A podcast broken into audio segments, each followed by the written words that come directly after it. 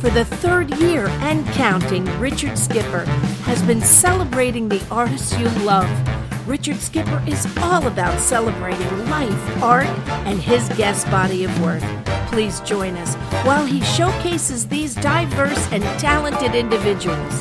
Here's Richard Skipper. Happy Saturday, everyone, and welcome to the latest edition of Richard Skipper Celebrates. Who or what are you celebrating today? Today is National Football Day, it's National Bank Transfer Day, it's National Bison Day, but today we celebrate National Book Lovers Day.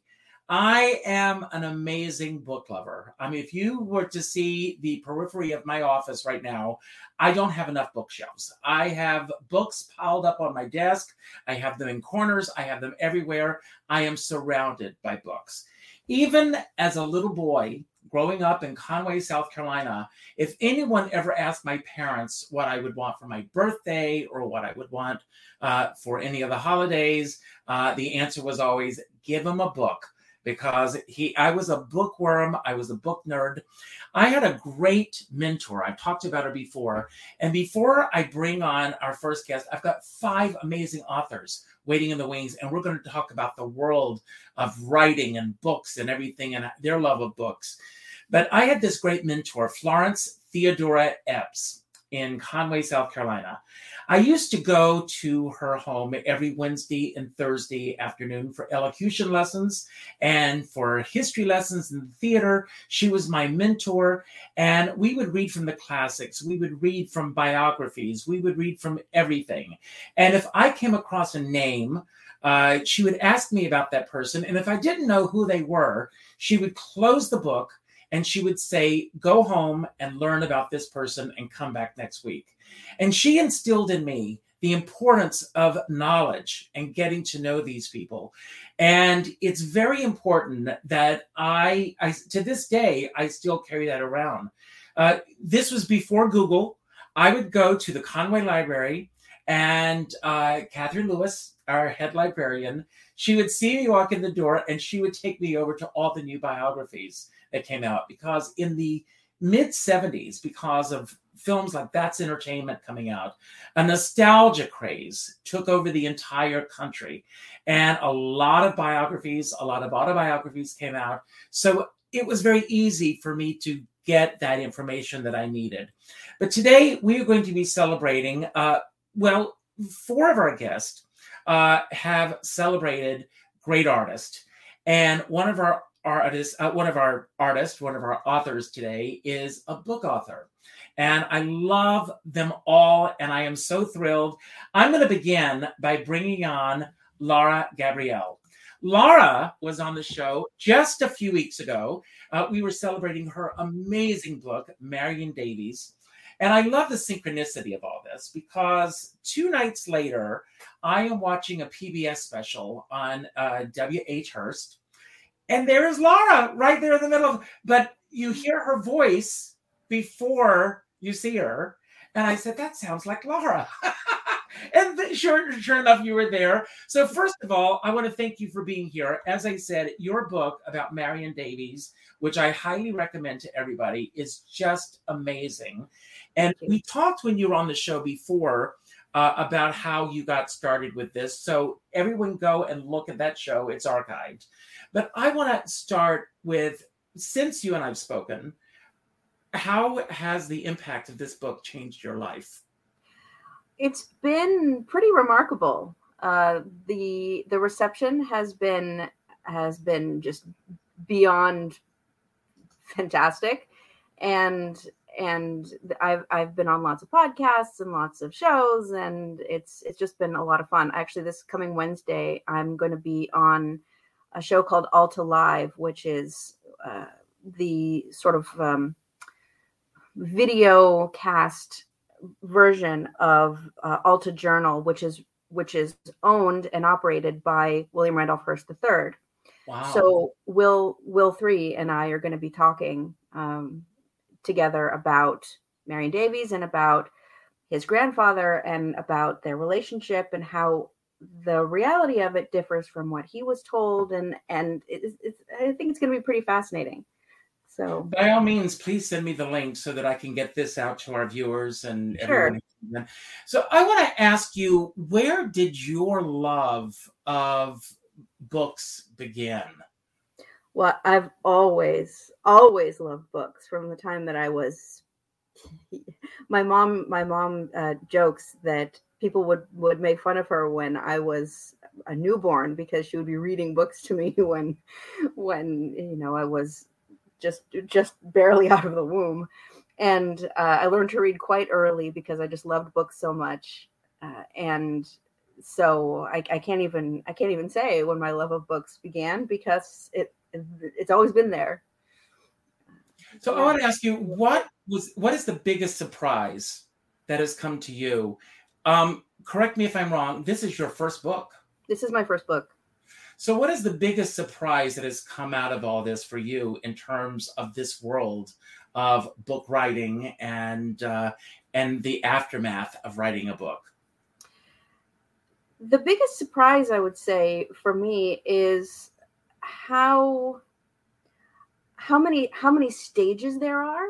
Uh, I've I felt like at the at the very beginning, I was doing the research, and then there was a long stage when I was just researching for years and years. Then there was the stage of writing, and then there's the stage of getting it published, and then there's the stage of post publication.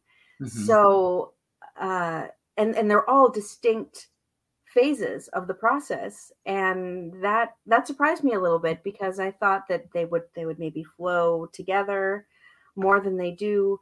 Uh, but they're uh, I'm I'm now it's almost like a different language. You know, you have to you have to speak the language of pro- post production when you're in when you're in post production, and the, the language of publicity when you're when you're uh, getting the book out there.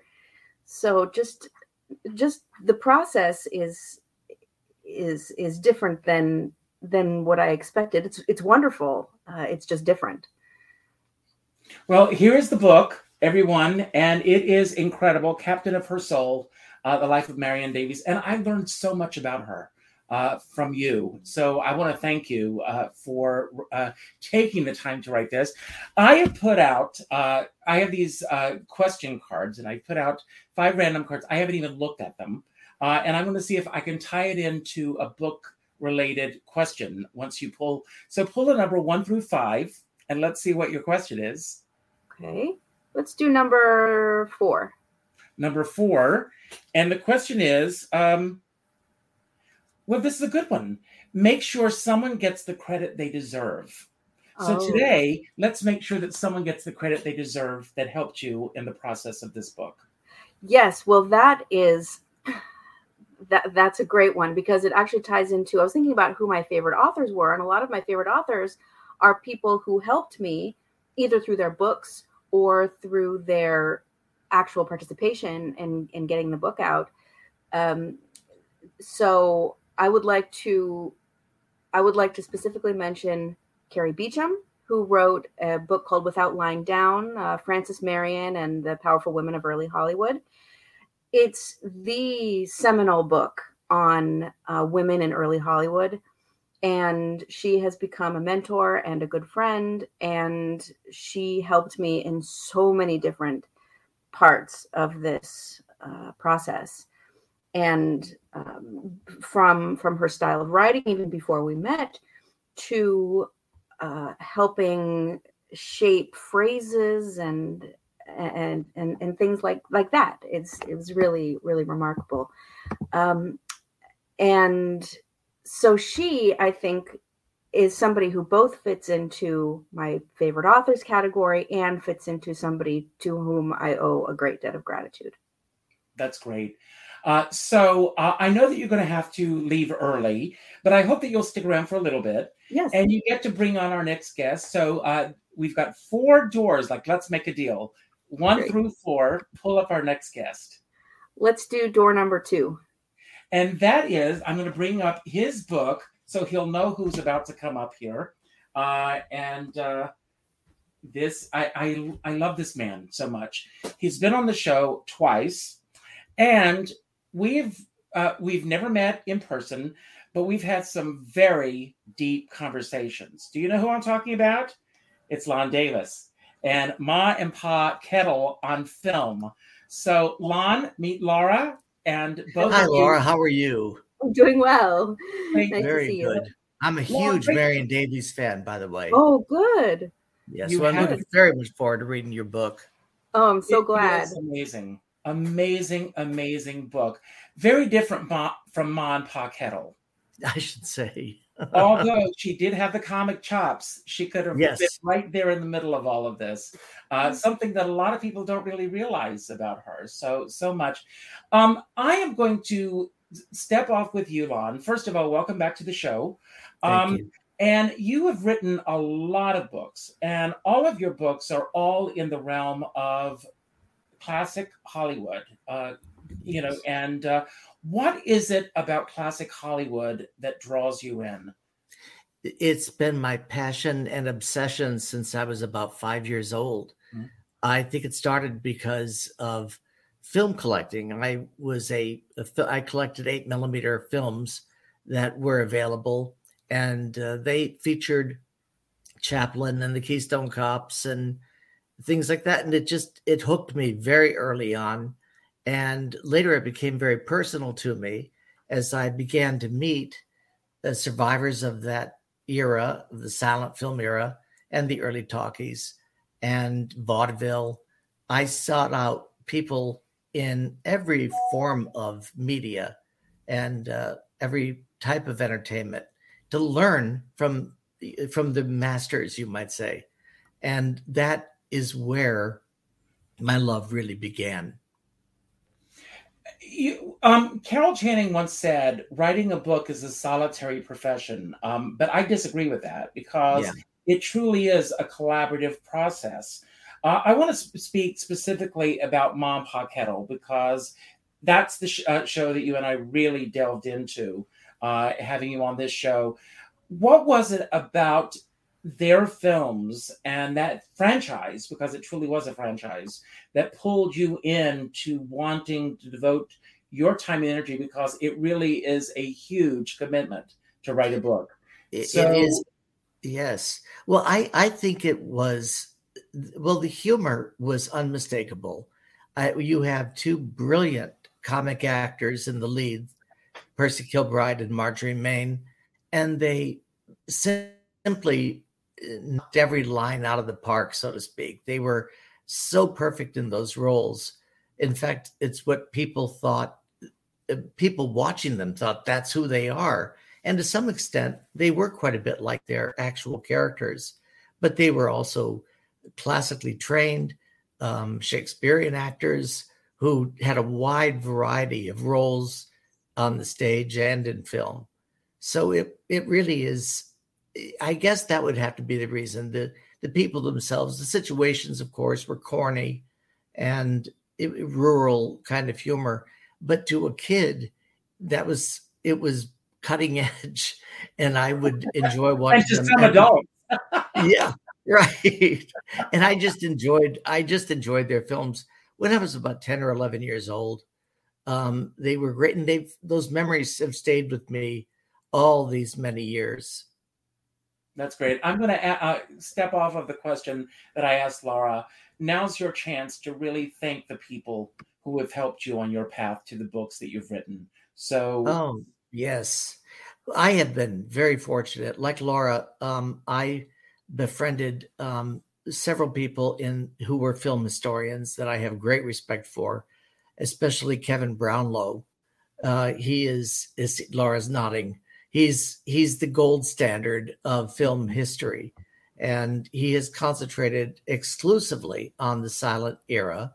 Although he did do a book on David Lean, come to think of it, but primarily it's been reviving the silent film era, restoring films, writing marvelous books like The Parade's Gone By and many others. Uh, Leonard Maltin has also been a great inspiration to me and a great help. Uh, gosh, there are several people. Um, I just have been, Steve Cox is a guy who's a wonderful author. He has done many books on popular culture. He's helped me out with photographs, and so has Marc Wanamaker, uh, who is another one. I'm sure Lara's familiar with him. It is a it is incredible how generous these people have been. I reach out to them as a stranger and I became their friend.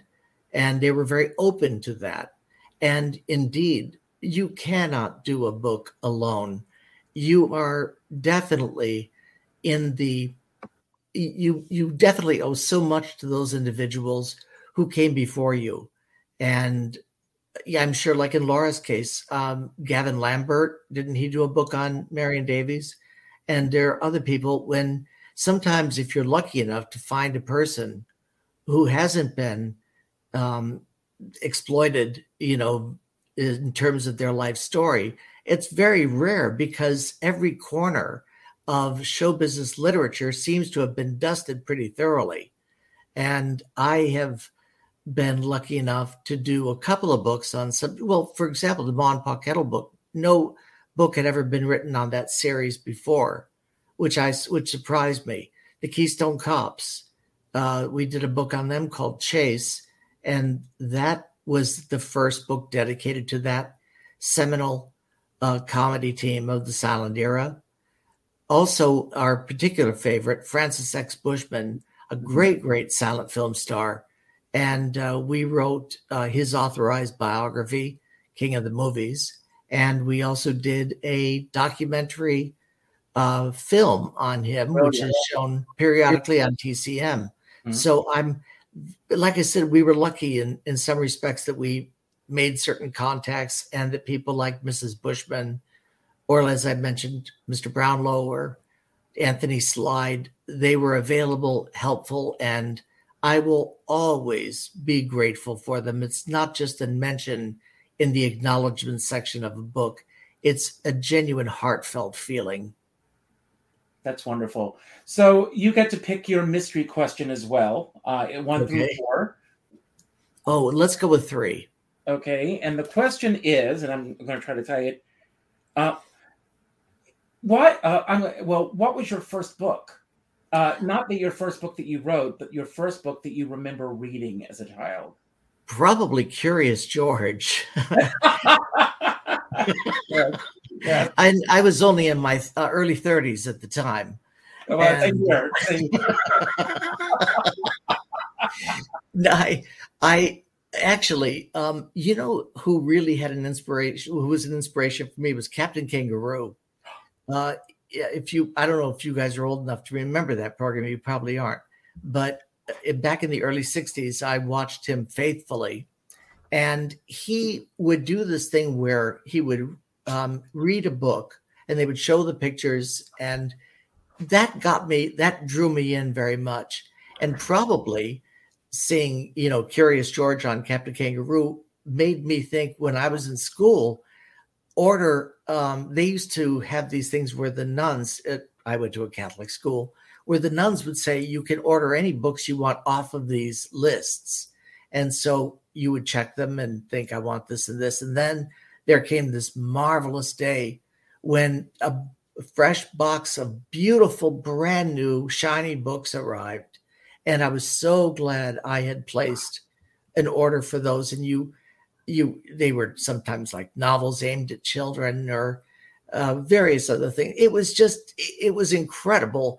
A book becomes a magical item when you love them. They really they're. My mother, my dear mother-in-law, who's passed, uh, once said that her books were her friends.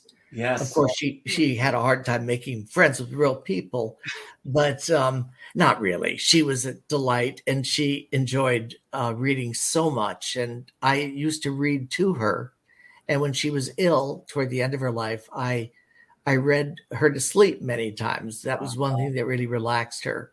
So reading is is everything. Any writer worth his salt or her salt reads and reads and reads other authors. Absolutely. Absolutely. Very important. Well, it's not every day that Captain Kangaroo is mentioned on yeah. uh, our show. So, but I'm going to share this. If you can all see this, this is oh, this is Captain Kangaroo with my dear friend Carol Channing. She signed this. Oh wow! Yeah. Uh, and this is one of my prized possessions. I can imagine. Yeah. Who's the dog in the middle? Uh, I don't know who the dog is in the middle, but uh, it may have been her, Carol- her husband. You know, Yeah, she referred to him as a dog. So uh, you, you got you got Carol Channing and Captain Kangaroo, two icons in the same right- right picture. there. Yes. Wonderful. So you were going to bring on our next guest, just like let's make a deal. Door number one, door number two, or door number three.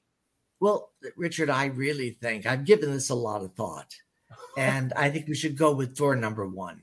Okay, and I am so well. She was on the show a few weeks ago, and uh, in this cr- incredible book, she knows who's coming on, uh, celebrating Robert Preston. Oh, another yes. phenomenal book. By the way, everyone, all of these shows are archived on my Richard Skipper Celebrates show. Please check them out and order these books. Uh, but that night, I felt something coming over me. Uh, and by the end of the show, I discovered that I had COVID.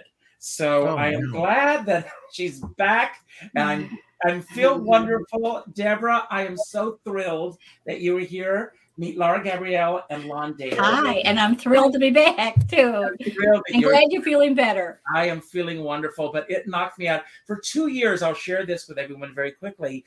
Um, Helen Hayes, I live uh, just below Nyack, and Helen Hayes was a major fixture here.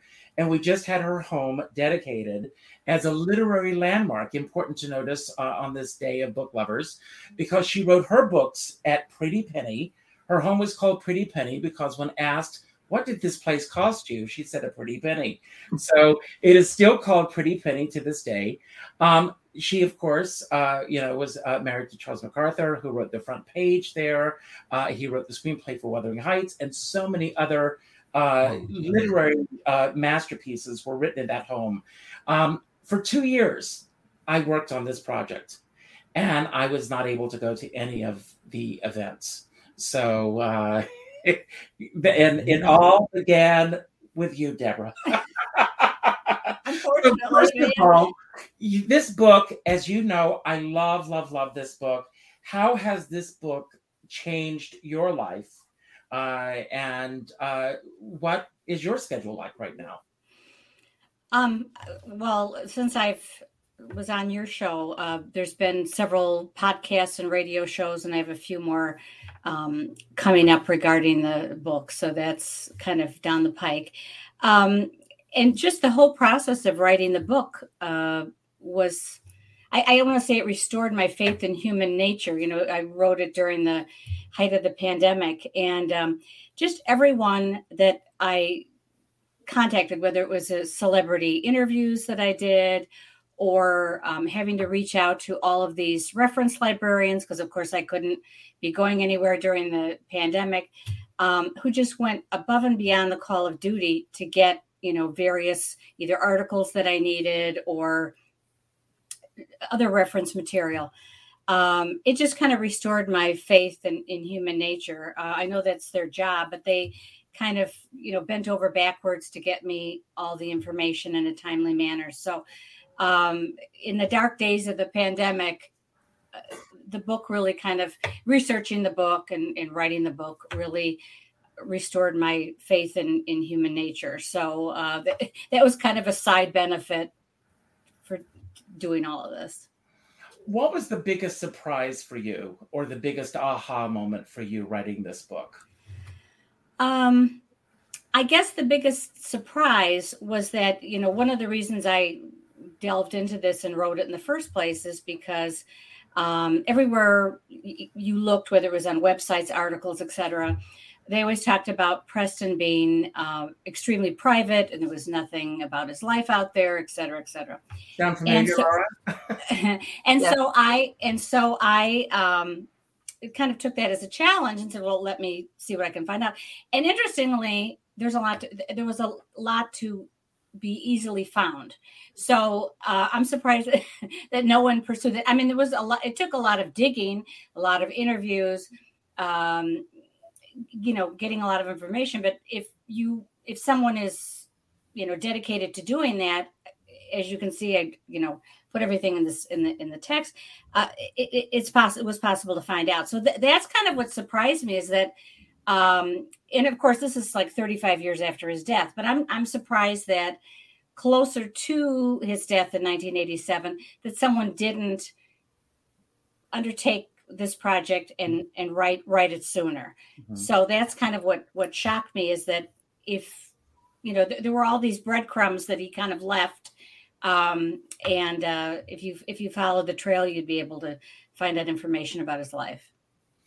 So I'm going to go back for you as well. Do you remember your first book as a child?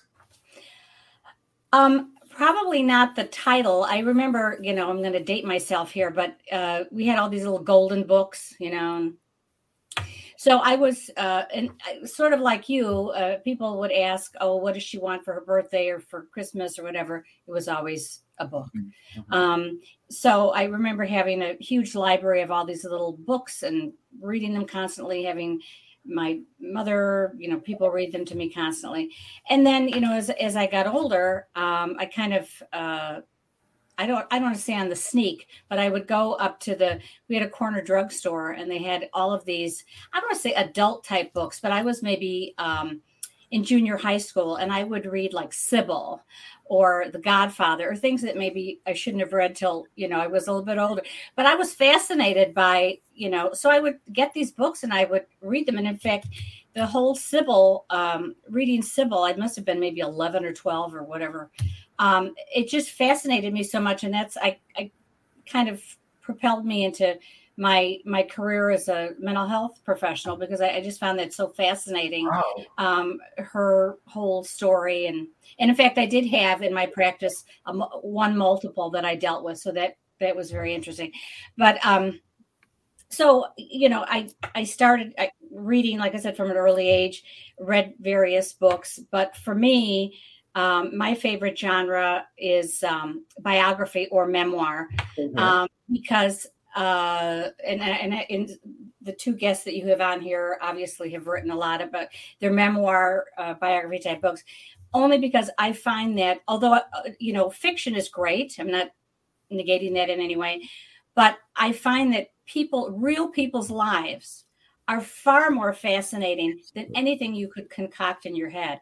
And again, I found that true, you know, when I was working as a therapist, sometimes people would come in and tell me the story, their story or their family. And I would have to really hold it together to keep my jaw from dropping because I would hear different things that were going on uh, or that went on in their family. And I'd be in my mind going, oh my gosh. Uh, so, you know, I saw that firsthand from dealing with people and families. And the same thing is true, obviously, with people who write biographies or people who write their own autobiographies or memoirs fascinating. Um, the, the various trials and tribulations and things that that they had to deal with in their life. So for me, that's my preferred genre of book. Although I do appreciate mm-hmm. other things, um, that for me is the favorite. I totally agree with everything you just said, and it's interesting that you talk about reading Sybil at that at early age my mom found Valley of the Dolls under my pillow. I had no idea. I had no idea what I was reading about, but I think that affected my life as well. So, so, uh, so uh, now, Deborah, I want to ask, as I've asked both Lara and Lon, um, now's your chance to really thank the people who have helped you on your path, with uh, especially this uh, book with um, Robert Preston. Um, well, I think I have to thank a lot of people on a lot of different levels. Um, you know, first of all, my family for being so supportive. I would, you know, kind of have to cocoon myself to do all this research and writing. And so um, there were a lot of the times I was, you know, absent literally and, and figuratively. Um, and so I have to obviously thank them for all their support. But as I mentioned before, um, I really have to thank thank uh, the reference librarians um, uh, all across the country um, who uh, were so gracious and kind and magnanimous and you know helped me collect all this information. And then also um, many of the uh, celebrities rosemary harris christopher walken lesley ann warren bob gunton neva small i can go on and on all the people that i interviewed um, they immediately, when I mentioned I was doing uh, a biography of Robert Preston, without hesitation, said, absolutely. Uh, we'll, t- you know, we're, we're happy to uh, speak to you, and we're happy somebody's finally doing this, etc. Um, and so they were willing to share their precious memories, their um, anecdotes, and uh, that was great. And then also because you know this is my first time. Uh, well, I've written other local area history books, but this is the first you know biography that I've written, and um, I have to thank. I mean, there was two people in particular, Ron Spivak. Um, and um, Paul Brown, who wrote uh, a book about um, uh, James Agee, who um, uh, the the movie All the Way Home was based on in the play. Um, kind of sight unseen, um, they went out of their way. They gave me reference materials, extensive reference materials, and wrote blurbs for my book that were just phenomenal. So, you know, so many people have just been um, so forthcoming, so generous that uh, I can't thank them all enough. So, and some of them are, like I said, the librarians that are unseen faces. Uh, New York Public Library was especially helpful, and also Academy of Motion Picture Arts and Sciences, just fantastic. Um, and I wouldn't have been able to do it without all their help. That's great. So you get to pull a question one through three. Uh, number two. And the question is, um, well, choose. I, am uh, it says choose a new skill that you'd like to master. Investigate your options on learning it. I'm going to rephrase this since we're fo- focused on books today.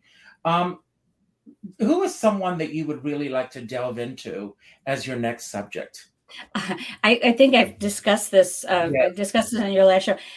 Hands down, Christopher Walken. Yes. Um, I had extensive uh, three different conversations with him. Um, he just is, you know, uh, so interesting. Um, he had so many more stories to tell than what I put in the book. Some of them, you know, he digressed about his own career, etc. Um, and I and I realize why that probably won't happen.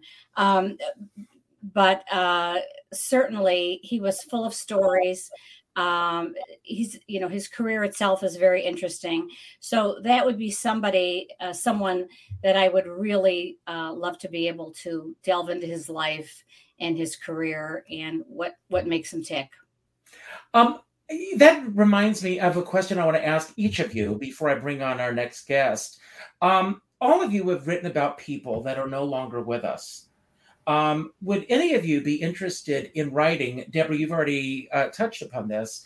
Uh, right? Uh, obviously, you would, if you wrote a book, I'm assuming, on Christopher Walken, you would desire that it be an authorized biography. Sure. Um, have the either uh, either you, Lara, or Lon thought about a contemporary artist or someone who's still with us that you would like to write about? Um, it for me, it's uh, I answer this question, then I'm going to have to go because I have a I have another appointment. But this has been wonderful. No, thank you for um, being Yeah, for for me, I think that it would be very much a different process uh, because uh, you would have to go to people who are living. You'd have to, you know, get get uh, you know, you'd have to. Um, I, I think that the the uh, how do I want to say this? Uh, like when you when you write about someone who's living, there are all kinds of um, personalities to deal with, all kinds of uh, you know other um, you know somebody might might talk to somebody else and say oh you should really talk to this person and then this person says no you shouldn't talk to this person. Anyway there's like a, there's there's some uh, some potential drama there uh, which which might make it a, a little bit more difficult. Um, it would be really interesting and i would have to think about how to do that uh, if i were to do somebody uh, living and i'm sure that it would be possible it would just be a different approach so with that, I'm going to have to leave. Deborah, I'm going to say goodbye. You have another book event that you're off to, so thank you for being here today. Yes, thank you, Richard. I will you out of the studio, so you don't have to do anything. Okay, thank and, you. Uh, thank you for being here today. Yes, of Thanks. course. Take care, Lara. So, Lon, same question. Well, I have, as an editor, I've worked with various, a few celebrities on their memoir. For example, Gary Burghoff from MASH, you know, yeah. I think he played Radar on that show. Yeah, that's uh, right. I worked with him and he was very concerned that I was going to in any way make any changes, but I had to because of editorial purposes. I mean, grammar and and eh, people, unless you're a writer with a lot of experience, everybody needs an editor, whether you do or or eh, whether you are a long time writer or a new one. This was his first book, and he did a very good job describing his life and career. But it is a very different situation because there is very little. I, I prefer biographies to memoirs simply because biographies tend to be um, more uh, objective mm-hmm. as opposed to you know a person actors are known for their incredible egos mm-hmm. and it usually is very very focused and they're they're often defensive I, i'm not generalizing about people like who are in show business i just mean that they have a lot riding on telling their story and they want to make sure it's done in a way that reflects most positively on them mm-hmm. and so it's not really the same kind of journalism as researching a person's life and doing it. Also, I would be hard pressed to find a person who's alive today that I'd be that interested in because my interests are so antiquarian. Oh, know? come on, Lon. You and I have already talked about my book. oh, well, no, that's different. That's different. Now you know. I'm joking. I'm joking. I'd love to work with you, Richard, but you're oh, one of the, but you also represent to me an an earlier, better era in show business. Well, um, you your influences that. and your experiences. But don't let me get off the topic. I um yes, there are some people I would love to work with. Richard Great. Skipper being one of them. Yeah, thank you, Deborah. I'm going to let you bring on our next guest. Uh, okay. One or two. One or two. Two. Okay, we're going to shift gears from show business right now. Uh, I've talked to all of you about your first books. Well, look at this.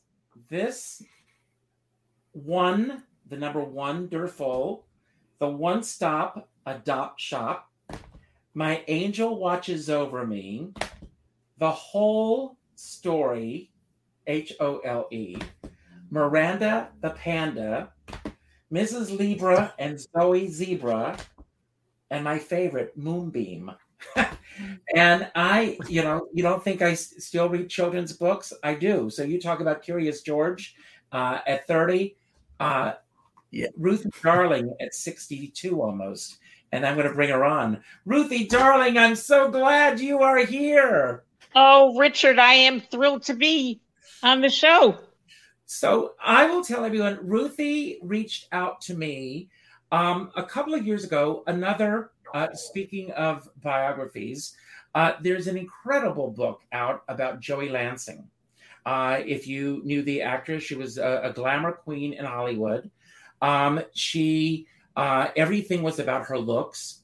Uh, she had uh, breast augmentation, and she got breast cancer uh, from this and eventually passed on. Uh, her partner wrote an incredible book about this. And as a result of that interview, um, Ruthie, I don't know if you, you know, uh, were friends with Rachel or how you found it, but you reached out to me. You came on the show when you were just really starting to write. And now all these incredible books have been written since it's been two years since you and I sat down and talked. So, congratulations on everything. Thank you. So, I'm going to ask you what was your first children's book? Uh, that um, not that you wrote that you remember reading as a child. Well, the first one that I really that really stuck in my mind, besides you know the little books that children would read, were the Nancy Drew stories. I love the page turners, mm-hmm. and as a result, I just it, it, it just sort of stayed with me. Now I have. I mean, all of your your whole genre has been on children's books. Uh, have you ever thought of delving into other uh, uh, genres or different types of books? You know, when I see, I have some friends out here who, excuse me, who are also authors, and I've said to them, I don't know how they, I couldn't do it. If somebody approached me and said, I'll give you a million dollars or I'll give you a gazillion dollars, I'd have to turn them down. I mean, this is just, this is just my thing. People tell me that I even talk in rhyme. I mean, all the books are written in rhyme, uh, you know, so it, they're incredible books. Um, as I've asked both Lon and Deborah, this is a great opportunity for you now today uh, to thank the people who have been very instrumental on your path to getting you to where you are now in terms of these incredible books that you're writing. Well, I'll tell you, my children have been very supportive with this. When I started doing this, I started doing this like 42, 43 years ago, never thinking that I'd ever have an actual book to hold. And I just kept on with it. And there were a couple of people that were instrumental in getting me out there. Uh, one lady at the beauty shop heard me reading something off of a piece of paper. And I printed off my computer. And she said, I can get you into the Children's Discovery Museum, which is in Rancho Mirage, California so I she I had an audition there and they said fine I could come over and read. I didn't have any book. All I had were the copies from the hard drive. I had you know those moving cartons when people put they put clothes in there and they transfer them from one place to another. I had a carton that ended up being filled with so many toys because I needed to have something to go with the stories. I didn't have any illustrations. And even though I can do a lot in art, I cannot do cartooning. She got me in there. Her name is Lynn Nobles. And to this day, I thank her for this because of the support. And what I had then, I thought was I thought was pretty good, but but again, you know what? I was able to polish the stories up. I even had my first story, the whole story was on flannel board. And you know what? Children tell the truth. So they have been a, a mainstay of my support. If they don't like something, they don't mince any words. I mean, you know right away. And as a result, coming fast forward to what I have now, I've had stories coming back to me where one four year old little boy would not go to sleep at night unless he put the book under his pillow and i mean and this just feeds my soul. I just i thrive on this. It's it's it's food for my soul. It is it's a god-given gift because i didn't write when i was in school. Somebody had heard they said what do you mean she's writing? She never wrote. And i i didn't. I i wrote a junior term paper because i couldn't become a senior unless i turned in a junior term paper. In college i wrote two and a half papers and somebody helped me write the other half of the third. That was it. So this just, I can't even explain how this came to me. It's again, it's a God given gift. And when I see the reaction from the kids and also adults too, I mean, I've had adults buy these books for themselves. I didn't know that there were mm-hmm. adult collectors of children's books. These have just reached, they've gone worldwide. And that was because Tony Robbins used to come out here and I was in several hotel gift shops. And so people that were attending his meetings would come in. So they ended up going as far south as Australia. And you know what? I mean, it's just the impetus. It's just one thing has just led to another, another, and another, and another. And if you ever thought, or if I ever thought that I would have books, I would have said, you know what? It's, it's impossible. But, but again, I have a thing when you believe anything is possible. And I have I have a motto. I, I know I've said this to you before, but I'll share it again anyway. My motto, passion, is empowering children and adults through the wonderful world of children's literature that took me over nine years to complete that sentence. It started out with children. Then I added adults when I saw that it was impacting adults in different ways. And then I added wonderful. Nine years plus. I love what I do and I do what I love. It's as simple as that. I love that. So you get to pick your mystery question, and it's either one or two. Mm, I'll take uh, two. Okay, and the question is, um, who I, I'm gonna uh, who was your first love and when? And I'm gonna make this about books. The first, I mean, you talked about the Nancy Drew books. You fell in love with these books. About how old were you when you fell in love with these books? And was it the mystery of the books that compelled you with these books? You know, that's an interesting question because I, I haven't thought about this in so long. But I guess I loved wanting to know what was on the next page. So I needed something that was a page turner for me. Mm-hmm. And I don't know if that reflects upon what it is I'm doing now, because one thing has to segue into another. I just like the excitement of it. And I can't tell you what the first book was, but I'll tell you what stands out in my mind when you say, when I say page turner to you. I stumbled across a book when Super Crown Books was in business. Mm. I was in the literature section and I see this big book called The Quincunx, Q U I N C U N X. I had never heard of it. The author was an Englishman named Charles Palliser. This book must have been close to a thousand pages long. I picked it up and it got me from the very first sentence. It really hooked me in. And at one point in time, I turned the page so fast I almost tore it. It's just that's just my thing. Well, I am going to bring on our next guest who's been waiting patiently in the wings and talk about pa- uh, page turners. I mean, first of all, uh, the first book uh, was that a name I dropped?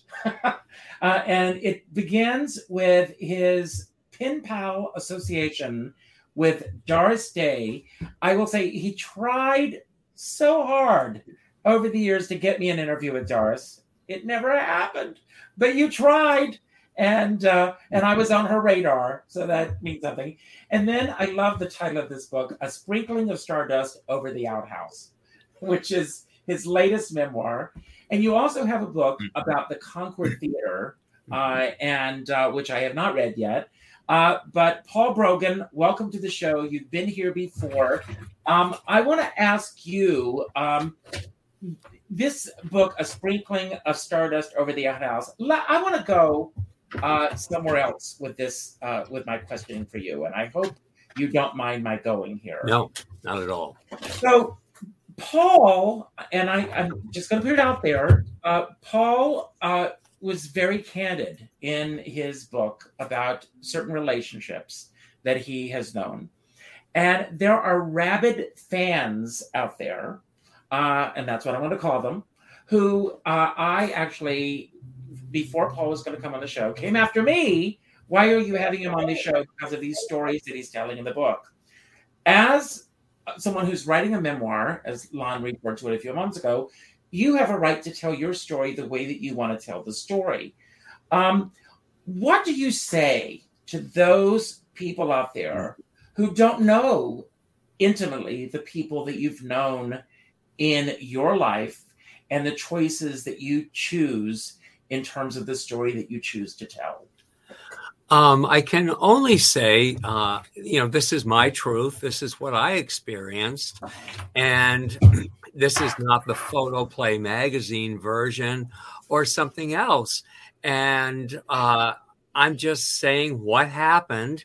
And uh, I'm sorry if it offends or upsets you or you disagree, but you're certainly welcome to write your own book and I would encourage you to do that if you feel, you know, this does not represent how you feel someone should be represented publicly.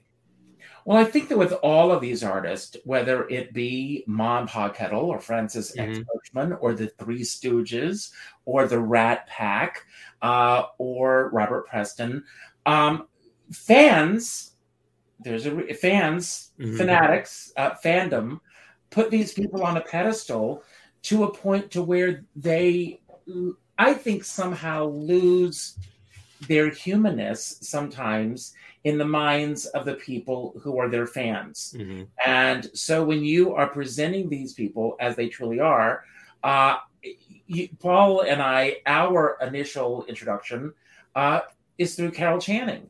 Uh, Carol is a very dear friend of mine. I've seen her without her makeup. I've seen her when she's angry. I've seen her when she's frustrated. I've seen her when she is being her authentic self mm-hmm. uh, out of the spotlight.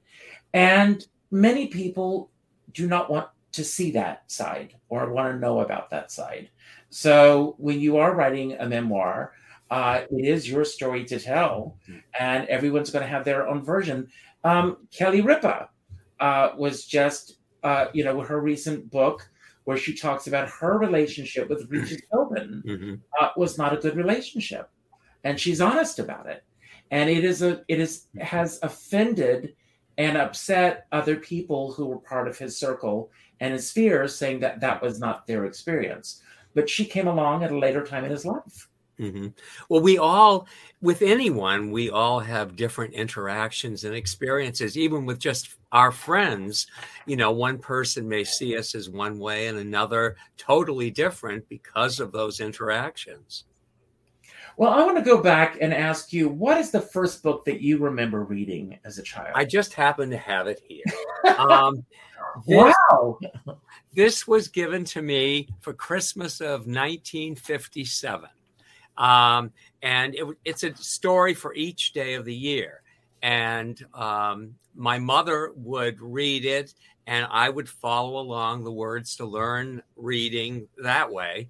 Um, and uh, I still have the book, and once in a while I'll pull it out on a particular date to read you know that story and it just there's a lovely security in still having it here 65 years later and it just uh, it was so short stories, but you became mesmerized because it was about the people living on a particular street. So they became like friends to you.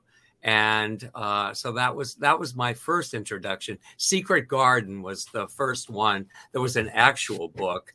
I saw the movie on the early show on television, and my mother said, Well, that's a book, you know. And so she went out and got it for me. Wow. And I was just, you know, hooked from then on. And again, now is your chance to thank the people who you would like to thank who have helped you to the uh, where you are now in terms of the books that you've written. Well, first of all, my husband, Alan, because he's the one that said to me, you know, you've written plays, you've written screenplays that never got produced, but things that I, you know, sending them to Shelley Winters or Marlon Brando, and that was, they just went off into the ether.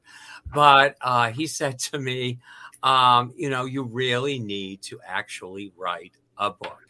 And he said, I can live with you during that process. So I was over 50 when I wrote the first book. Was that a name I dropped?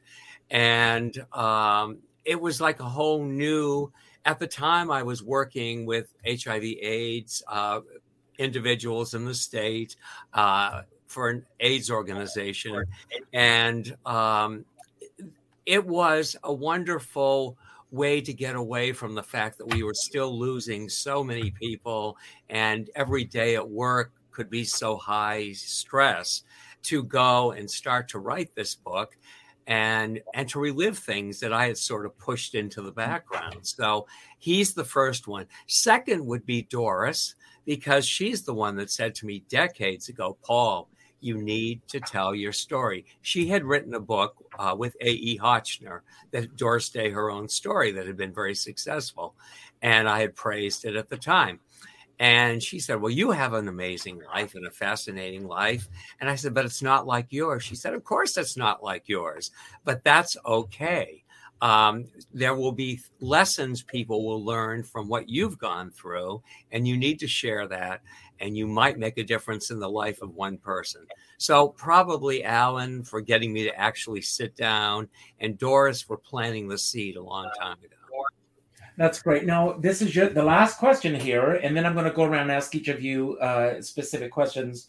Um, what's the first book that you bought? The first book that I actually bought was a book called Good Times, Bad Times by James Kirkwood.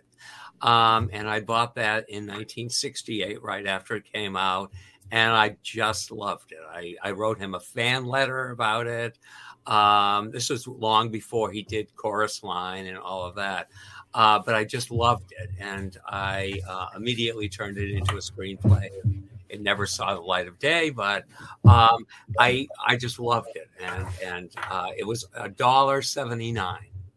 It wow. cost so I'm going to go around. I'm going to ask each of you um, as we wind down here. And again, thank you all for being here. Uh, Lon, what are you currently reading? Currently reading. Actually, I'm currently reading uh, Penny Marshall's memoir. Uh, it's um, it's very funny, and uh, she. I think she passed away a few years ago. And what a talented woman she was. I don't know how I happened to start reading it but I did, and it was it must have come up in my Kindle feed or something. But I just read book after book after book, like all of my co-panelists, I'm sure. But that was a, uh, but she's really entertaining and very fun. Yeah, uh, Deborah. Uh, the book that I'm currently reading now is called um, Lady in Waiting. It's by um, Anne Glenconner, and I was got interested in this book after Queen Elizabeth passed and the whole emphasis on royalty. And this lady was a lady in waiting to Princess Margaret, actually. And uh, her life story, you know, as I mentioned before with biographies, is just so crazy. I mean, um, she talks about here about her how her husband they went when she got married. They went uh, to Paris, and the first thing he did was bring her up into this shabby apartment um, and, and, force her to watch two people having sex so she would quote know what to do you know? Um, so there are all these wild stories in this book um, of her life and things that happened to her. And again that's why i always say um, real life is uh, much more fascinating than fiction. So this is the um, book that i'm reading and it's because of the in the aftermath of the death of queen elizabeth. Wow. Ruthie the Alchemist. But before I talk about The Alchemist, I have to say one more thing about who is supporting what it is I'm doing, and that is my brilliant illustrator, Adam Devaney. So let thank you for letting me put that in. I, I would I, I, would I would greatly regret not having mentioned him because he's made these happen. He's Look made them come to life. And all of her books are like this. Gorgeous, gorgeous books. And the holidays are coming up, folks. Give children books. You know, it can open a whole world for them. Uh, Paul, what are you currently reading? I'm reading a book by by a local author, Margaret Porter, called The Myrtle Wand, but she's received international acclaim for her writing. Set in the 1600s, um, it uh, has a connection to the ballet Giselle. Uh, it's romantic, mystical. Um, I don't want to give away too much because it really is a special story, and I'm having a hard time putting it down long enough to come on your show. But I would not miss an opportunity to join you and your guests. But it's a wonderful book called The Myrtle Wand. Wow. Well, I want to thank all of you for being here today. Uh, I'm going to say my closing remarks, and then uh, Lon, I'm going to turn it over to you, and then you can pick the next person, and so on. And the last person standing, when you say goodbye, the credits will roll, so you don't have to worry about how we're going to end the show today. Uh, but I just want to thank you all for being here. Uh, as I said at the beginning of today's show, uh, books, books, books. Um, I love them. Um, one thing that will, uh, and those of you who have been on the show, you know I'm telling the truth. When I have a guest on this show who has written a book, I read the book. I interviewed someone the other night, and he says, "How do you know all this?" And I said, "It's in your book." You know, it's, it's I I love to read. I'm an insatiable reader. Um, I just I, I I don't believe it or not. I don't drive. My husband drives when I'm in the car. I'm reading anything I can do to read a book get it out there. Uh, and I love giving away books. I love sharing books. All of these authors, these books are incredible. Everybody, my hope is that you will take the time to go back. I actually have a playlist, and you're all on that playlist of authors who have uh, you know have been on the show, uh, go check out not only these authors but other authors. I end every show, uh, first of all, thanking everyone for being here. If this is your first time here, I hope it will not be your last. Uh, please, please, please uh, leave a comment on YouTube. Uh, let me know your thoughts about today's show and other shows that I've done as well. Uh, share this with your friends. Advertising is great. And this is true. Everyone on the panel will agree with me. But word of mouth is even greater. Uh, if you've read these books, it, you know, tell other people about them get the word out. Uh, and it just takes, uh, you know, just a moment to tell someone that you read a great book, you saw a great movie. Um, just don't let it stop with you. Keep the momentum going. I end every show by telling everyone to go out and do something nice for somebody else without expecting anything in return. Uh, go to your database, your address book, whatever you call it these days, and find somebody that you haven't spoken to in the last nine weeks and reach out with a phone call.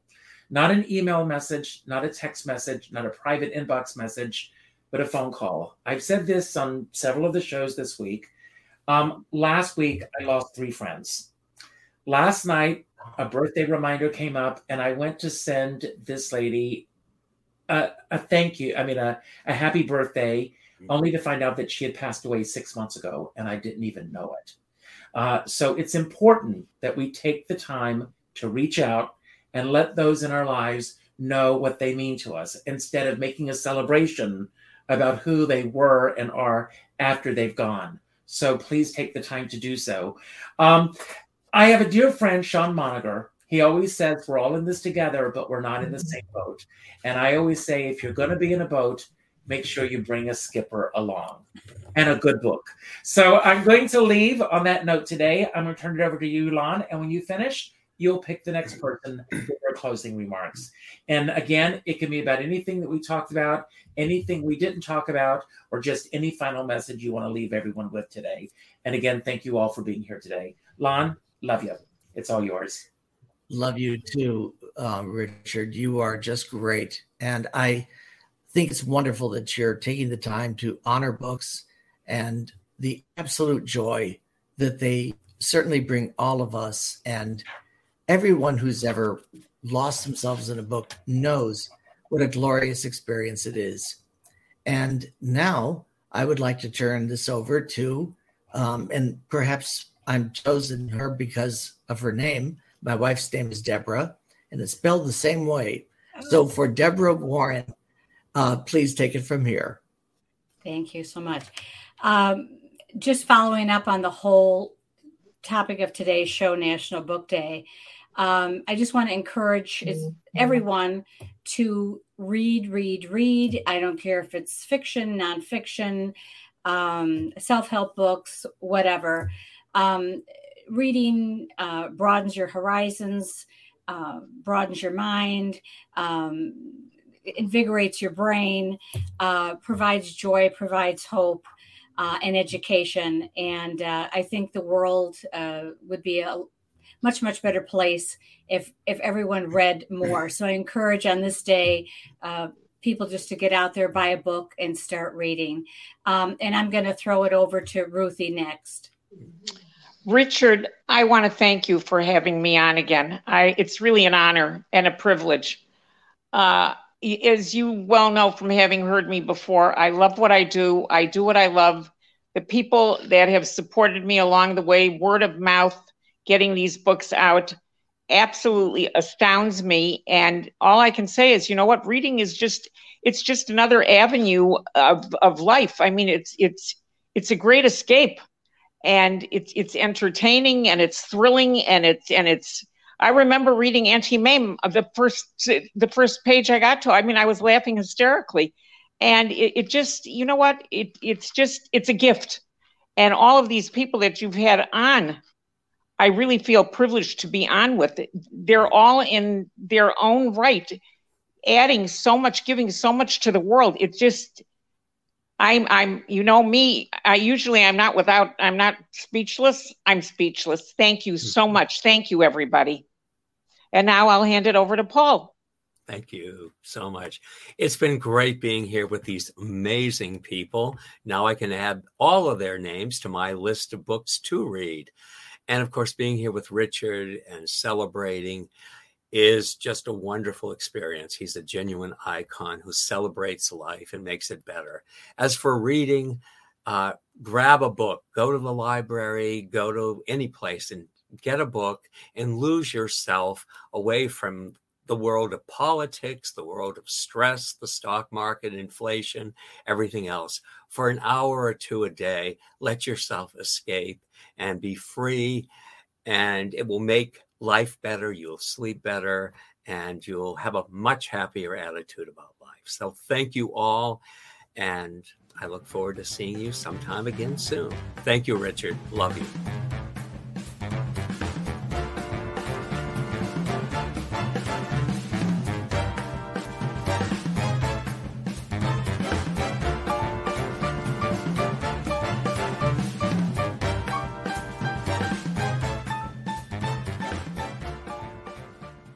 Hello, it is Ryan, and I was on a flight the other day playing one of my favorite social spin slot games on chumbacasino.com. I looked over the person sitting next to me, and you know what they were doing? They were also playing Chumba Casino. Coincidence? I think not. Everybody's loving having fun with it. Chumba Casino is home to hundreds of casino style games that you can play for free anytime, anywhere, even at 30,000 feet. So sign up now at chumbacasino.com to claim your free welcome bonus. That's chumbacasino.com and live the Chumba life. No purchase necessary. Group. Void prohibited by law. See terms and conditions. 18 plus.